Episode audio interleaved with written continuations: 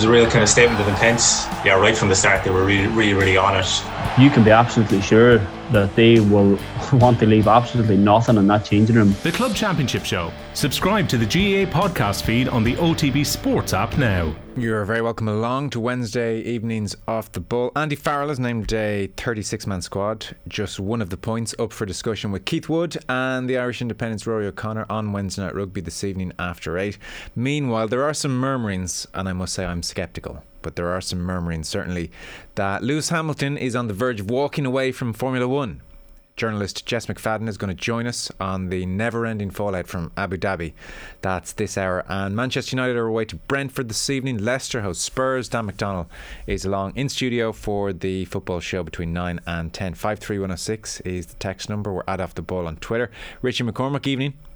Evening, Joe. Johnny Ward, come on in. Hello. How are you, Joe? How are you getting on? Yeah, very well. What's happening in your world? What's taking your fancy? What's catching your eye? What's going on, Johnny? Not that much. Kind of, it's kind of January feeling of just trying to get back into the the new year. Another another year starts showing all that. We're well into January now, but um, just hoping that um, kind of restrictions are eased at the end of the month and that um I guess for the I think for the Six Nations, I think the IRFU and the various organisations, I think they need crowds back, and I think for the League of Ireland as well. Um, the, the soundings are good on that score. I think I'm encouraged by that anyway. But um, some worries for Shamrock Rovers, which we will discuss in terms of the crowd for their first game for the season. Mm. Uh, the soundings are not good out of Old Trafford ahead of kick-off this evening against Brentford. I was just uh, before we came on air reading Miguel Delaney's piece where he's talked to various people around the club geez, these players are hard to please. So uh, listen to some of this, and you can tell me just how grim the rest of the season is going to be. In one of Ralf Rangnick's early training sessions, the German barked an instruction in a manner that startled some of the Manchester United players. uh, oh my God. things don't improve. So he barked in a manner that startled some of the Manchester United players. Looks were exchanged between players. Quips soon followed. Later on in the piece, Rangnick's austere manner has become one of his more conspicuous characteristics when he's actually on the training ground. Some of the players joke about how he's now shouting again. A few roll their eyes and wish he'd be less loud. Just imagine Ralf Rangnick sort of as a toddler going around screaming. Uh, so uh, they go on to say here, Miguel Delaney here goes on to say, and he's, he's spoken to various people uh, Rangnick wants them to press. But actually, it turns out uh, Manchester United's average pressing this season, number of presses per game, 43.4. Their average under Rangnick is 41.8. So pressing has gone down, and the sense is he can't connect with the players, and that's one of the reasons they're not following his instructions so well. Uh, the players apparently hungry for tactical information, but interestingly, they don't see as much of Rangnick as they expected to. The German likes to leave a lot of the training to his assistants, and when he does get involved, he's seen as very severe. That has meant the United players have found the whole situation rather cold. In the most concerning development, a few sources say the players don't really understand what Rangnick wants from them in terms of play. The general feeling is that the appointment has had a deflating effect rather than the spark anticipated. That's just some of Miguel Delaney's very interesting piece from the London Independent this afternoon. So I know, Richie, I'm I'm hopeful. I think there's a lot of good stuff in there. that like it, it, the very fact that that piece exists and is so well sourced and has so many reputable quotes within it suggests how toxic the atmosphere at Manchester United is because pieces like that at a well-running club do not happen like like you don't hear quotes from that coming out from the Liverpool squad. You don't hear uh, quotes like that coming out from even like Arsenal players under Mikel Arteta when things haven't been going great. Uh, certainly doesn't happen under Pep Guardiola Manchester City, but far too often like these United players, uh, underperforming as they are, seem to think that talking to the press is a better outlet than actually going to their manager and asking, okay, well, what do you actually want from us here, rather than saying, well, he's not giving us any information. Like they're a bunch of kids who've gone home with like with, with saying they've no homework because their teacher, like, essentially told them to read. Like, I'm not reading that. Uh, like they're they're a bunch of babies. Like, and it's really really weird to see people who are aging between like in Cristiano Ronaldo's gonna be knocking on 40 down to you know teenagers like Anthony Elanga and whoever's giving the quotes to the press Hmm. saying that he's not teaching us properly like really needs to have a proper look at themselves because th- they don't have the work behind them to justify the whinges that are being No. given to the likes of Miguel Don't have the credit in the bank. They need a Ross Geller type to go in and just ask Ralf to, you know, just quieten. Can we just, just too loud, too loud. What struck me, Johnny, about the piece was it's the kind of piece that you read after a manager has been sacked. The traditional "what went wrong under this manager" piece, where everybody blabs and spills the beans. Rangnick's about what five, ten games in here, and they're he's, he's already a dead man walking, you know. So I don't hold out much hope of uh, United improving much. No, and they haven't really improved since he took over in terms of just watching them. And it's mad to contrast them with Man City because, like, I, I don't know if I don't know about you lads, but like, it's hard to get any joy out of Man City's um, title march. And and if you take away like you know the way the club is run and how they're funded and all that, just take all that away. Even watching them, there's something a little bit joyless about their domination. But it's it's almost like an army routine there under Guardiola. You know, there isn't really much dissent. You know, um, kind of allowed. And what are they? 56 points from 22 games. They've been amazingly efficient the last 12 games. In particular, I think they're on a 12 game winning run. Um, watching them just squeeze the life out of teams and just win like so ruthlessly. And then you compare to man united and the salaries that these guys are on and how pampered they are um it's, it's just absolutely incredible. And it, it's it's amazing because i was just thinking of this coming on today if we did talk about man united the amount of times that i have spoken about man united over the last few months this is about a team that may or may not come fourth this season in the premier league. It's like why it's almost like and i know everyone like everyone so many people love man united but was like the amount of time that we give them um you know and the amount of time we talk about their underperforming players challenges of the management team and all that it's so inconsistent with what they are as a team at the moment Very true, very true. It's interesting you raised the Man City point because we had that very discussion on Monday and Ken Early was writing about it and generally I think most people are in agreement that there is an, an extraordinary quality to Man City's football and yet it's far too clinical and efficient and conservative eh, oddly, you know, which is not a, a phrase you would necessarily associate with possession based football and when they score lots of goals. But there is a conservatism in how they play and don't take on Hail Mary moments too often. They'll uh, recycle possession. And that's why a Jack Grealish goes from being box office to, well, just another cog in the wheel. So uh, with Man City, there is that humdrum lack of emotional roller coaster that is uh, dull and it's it's really just uh, a consequence of their efficiency. So it's hard to be critical of them as a team because they're all brilliant. And yet, the reality is, as we sit and watch sport, we're looking for a touch more roller coaster here and there.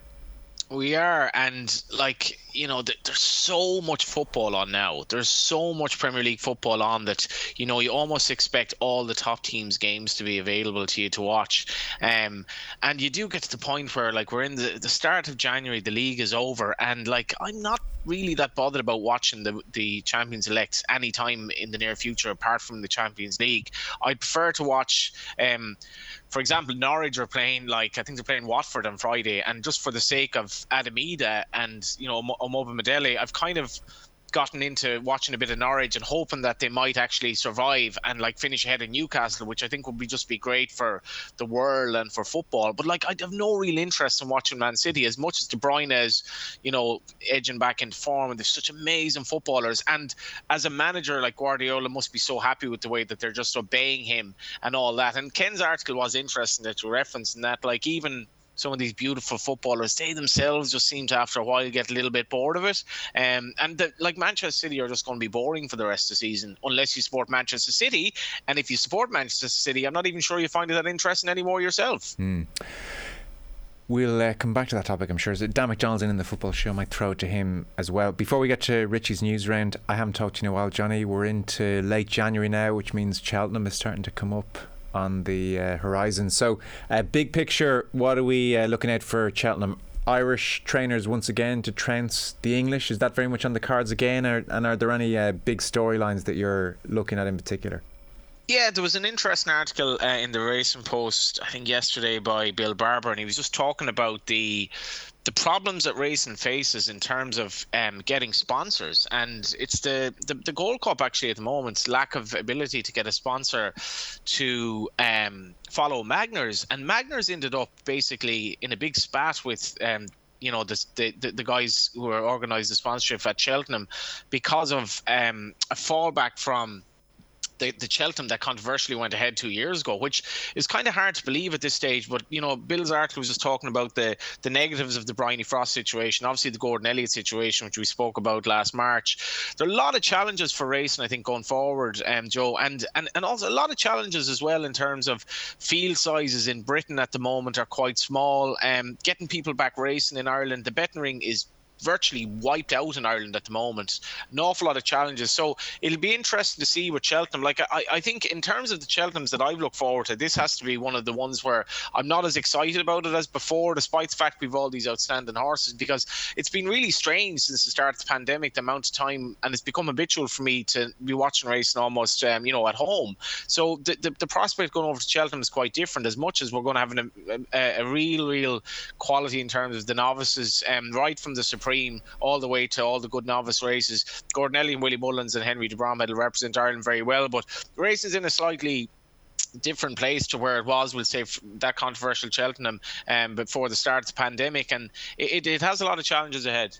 Okay, that's the voice of Johnny Ward with us here for the news round this evening, which is brought to you by Gillette. Put your best face forward with our new and improved razors. And Richie McCormack, you're starting with Andy Farrell's Six Nations squad. Yes, indeed, I am. Photo shoot star Joe Molloy. Uncapped duo Mac Hansen and Mike Lowry have been named in Ireland's Six Nations squad. Australian born Hansen qualifies through a Corkonian mother, and his inclusion comes off the back of a string of impressive performances since joining Connacht in the summer. Lowry is in impeccable form for Ulster and was man of the match in last week's Champions Cup win at Northampton. James Lomas is out. He has a muscle injury, but Joey Carbery is included, despite the fact he's still coming back from a fractured elbow. There's no room for either of Leinster's Byrne brothers, but Jack Carty earns a recall, as does Kieran Treadwell and no Simon Zebo either in that squad of 37. Keith Wood and Rory O'Connor on the way after 8 o'clock. Loads to discuss there. We're going to chat a bit about the English squad as well, which is very interesting. Eddie Jones has pronounced this week that uh, this is his third team, his third regeneration. It's uh, interesting, I guess, because they've so many players to choose from.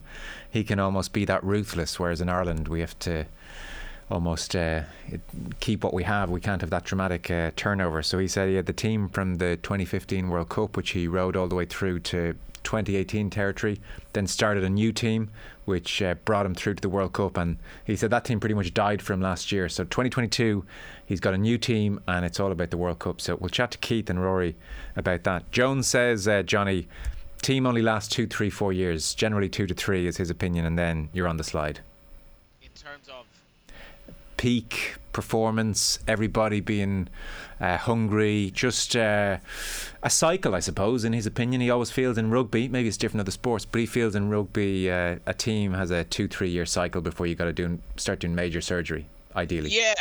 It, it, it's because it, I mean I'm just thinking of Man City there, and it's like um, you know have they have they gone that much back? But um, I don't know. I think that this is going to be a brilliant Six Nations. I'm just like the the, the quality of the say Ireland, England, and obviously France as well. Yeah. Um, and I think I don't know. I I'd say like the atmosphere in Lansdowne Road is going to be amazing for even the two home games they have Scotland and Wales because of the fact that it's just such hunger there. And I like I'm a peripheral kind of fan of rugby, but the French team, I it's, it's a long time since I've watched a team as good to watch in rugby as this French team. Yes, no, there's no doubt. France being back has injected something back into the Six Nations after almost a lost decade. There is no doubt. So, mm. uh, Ireland start off with Wales at home in what two and a half weeks' time at this stage. So, Keith and Rory O'Connor on the way after eight o'clock. Richie, we did allude to the live football this evening? Yeah, and uh, Manchester United are seeking a first away win since November. Ralf Rangnick's side are away to Brentford from 8 o'clock. Cristiano Ronaldo and Scott McTominay are back in the Manchester United starting 11 tonight. Uh, meanwhile, Matt Doherty must again content himself with a place on the Tottenham bench. They are away to Leicester City. Uh, that game kicks off at half past seven. Egypt looking to secure automatic qualification for the last 16 at the Africa Cup of Nations. 17 minutes played in their final Group D clash tonight. It's Egypt nil, Sudan nil. Scoreless two between between Nigeria and Guinea-Bissau. And Nigeria were already secured of a place in the knockout phase. We have Mim in Cork who's been in touch. God help those poor little multi-millionaire lambs at Man United. The big bad man shouting at them. Are they toddlers or what? They would be running crying to their mum if Jose Mourinho or Roy Keane was in charge. These leagues are pathetic and go to show just how pampered they are. Well, two points on that. One, I suppose you're right on the league's point. Maybe in defence of the majority, it would only take a few who might be out of the team and unhappy anyway to provide enough leaks to generate a piece like that. But uh, we don't know who the leaks are coming from. Uh, secondly, on the Mourinho Roy Keane point, Johnny, I think that's precisely why uh, management is uh, well passing Jose Mourinho by and is perceived to have passed Roy Keane by. It's because this style of management doesn't work with the majority of players now. It's it's completely true, and like even Tuchel, I, I'd have to say I really admire how kind of honest he is. Um, after games, he was talking about the like Chelsea weren't great against Brighton last night. He was speaking after the game about like he thinks the players are tired. He'd be regarded as an extremely good manager, but even he's kind of thinking the schedule for these players. You know, maybe maybe I'm actually playing like I'm not rotating the squad enough or whatever. And um, like Roy Keane is like he, he's kind of a good example of what's wrong with kind of football punditry uh, at, at, the moment, in that he's really good to listen to, but I'm not sure he has anything to offer tactically. So he just says the same sound bites in terms of the players are a joke, like they have to work harder. You know, he has to go up for a header there. But Roy Keane's a failed manager at this stage, and he's failed for a reason because he wasn't able to evolve. And I'm not saying that's easy, but like that, that in fairness to Guardiola, how he gets the players like of the modern era to just perform um, day in day out for him is is really testament to his ruthless nature. Because a lot of a lot of managers, I think the game is just passing the by in that regard. And like the kids of today are just they're a little bit different, maybe. Yeah, it's uh, and it, with with Keane and his analysis, everything is a question of personality. You know, mm. even at the weekend just gone by, there was an Aston Villa defender. I just walked in towards the end of it, and he was trying to warm up to a mini fitness test at half time and couldn't get through it. And and Keane was saying, "Well, like show a bit more." But I was thinking, the guy's, the guy's injured, and he's realised early on here I'm injured, so there's no point persevering. That can't be about personality necessarily. It's too easy to sit from studio, not know what the injury is, and just put it down to personality. Like the stat that always gets me, you could think, well, is this increasingly an age thing? Pep Guardiola, Pep Guardiola is a year older than Roy Keane. Yeah, and like the, the thing with with Roy Keane is, you know, he has to be aware of his power at this stage and you know you've been on stage with him and you've been able to bear witness to that um, and for a guy who you know is effectively become a football pundit now his qualities, a bit like Bart Simpson and I didn't do it, will eventually die out because it's the same thing, and it's not like you can't just keep re- reiterating the same kind of narrative. You know, um, he's he's got to put his body there, you know, or he looks, you know, he's got to work harder because we need more than that. And like Shane Keegan spoke about this two or three weeks ago on, on Football Saturday. Like some of the punditry now, like tell tell me something tactical about the game. Tell me something I don't see because like I can can't. see exactly what you're saying. You know, I would. I, I, I, I, hear what you're saying, and I know Rich, you agree. I would actually counter it by saying, generally, I agree with you. Like, I would get, I, I would find that style tiresome. I think Roy Keane is so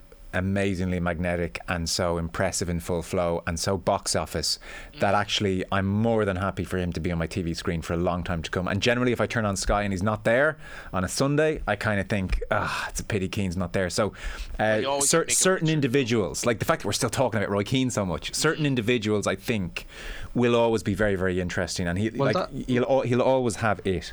Well, that and coupled with you tie that to the point about Manchester City not being lovable, it just goes to, to show that essentially what we're viewing is an entertainment product, and we're viewing right. it through the lens now of it being an entertainment product, and solely that. We're not looking and, for and often, Richard, sporting like endeavour. We're not looking for nuance. We're yeah, Go on, the Johnny. main read stories on various websites are like what Keane, Neville, or Carragher said about a game, as opposed to the game itself. It's like what what is what's going on here? Like, what are we actually watching? Are we watching someone who played the game 20 years ago talking about Man United, or are we watching the game ourselves and making our own kind of conclusions on it? Yeah. Thing about that though is audiences say this, but then they dictate what the most read stories are. So Absolutely. You know, in the, Absolutely. In the privacy of their own uh, tablet screen, phone or otherwise, they're clicking on it. So uh, you know, it's it's a never-ending circle and cycle.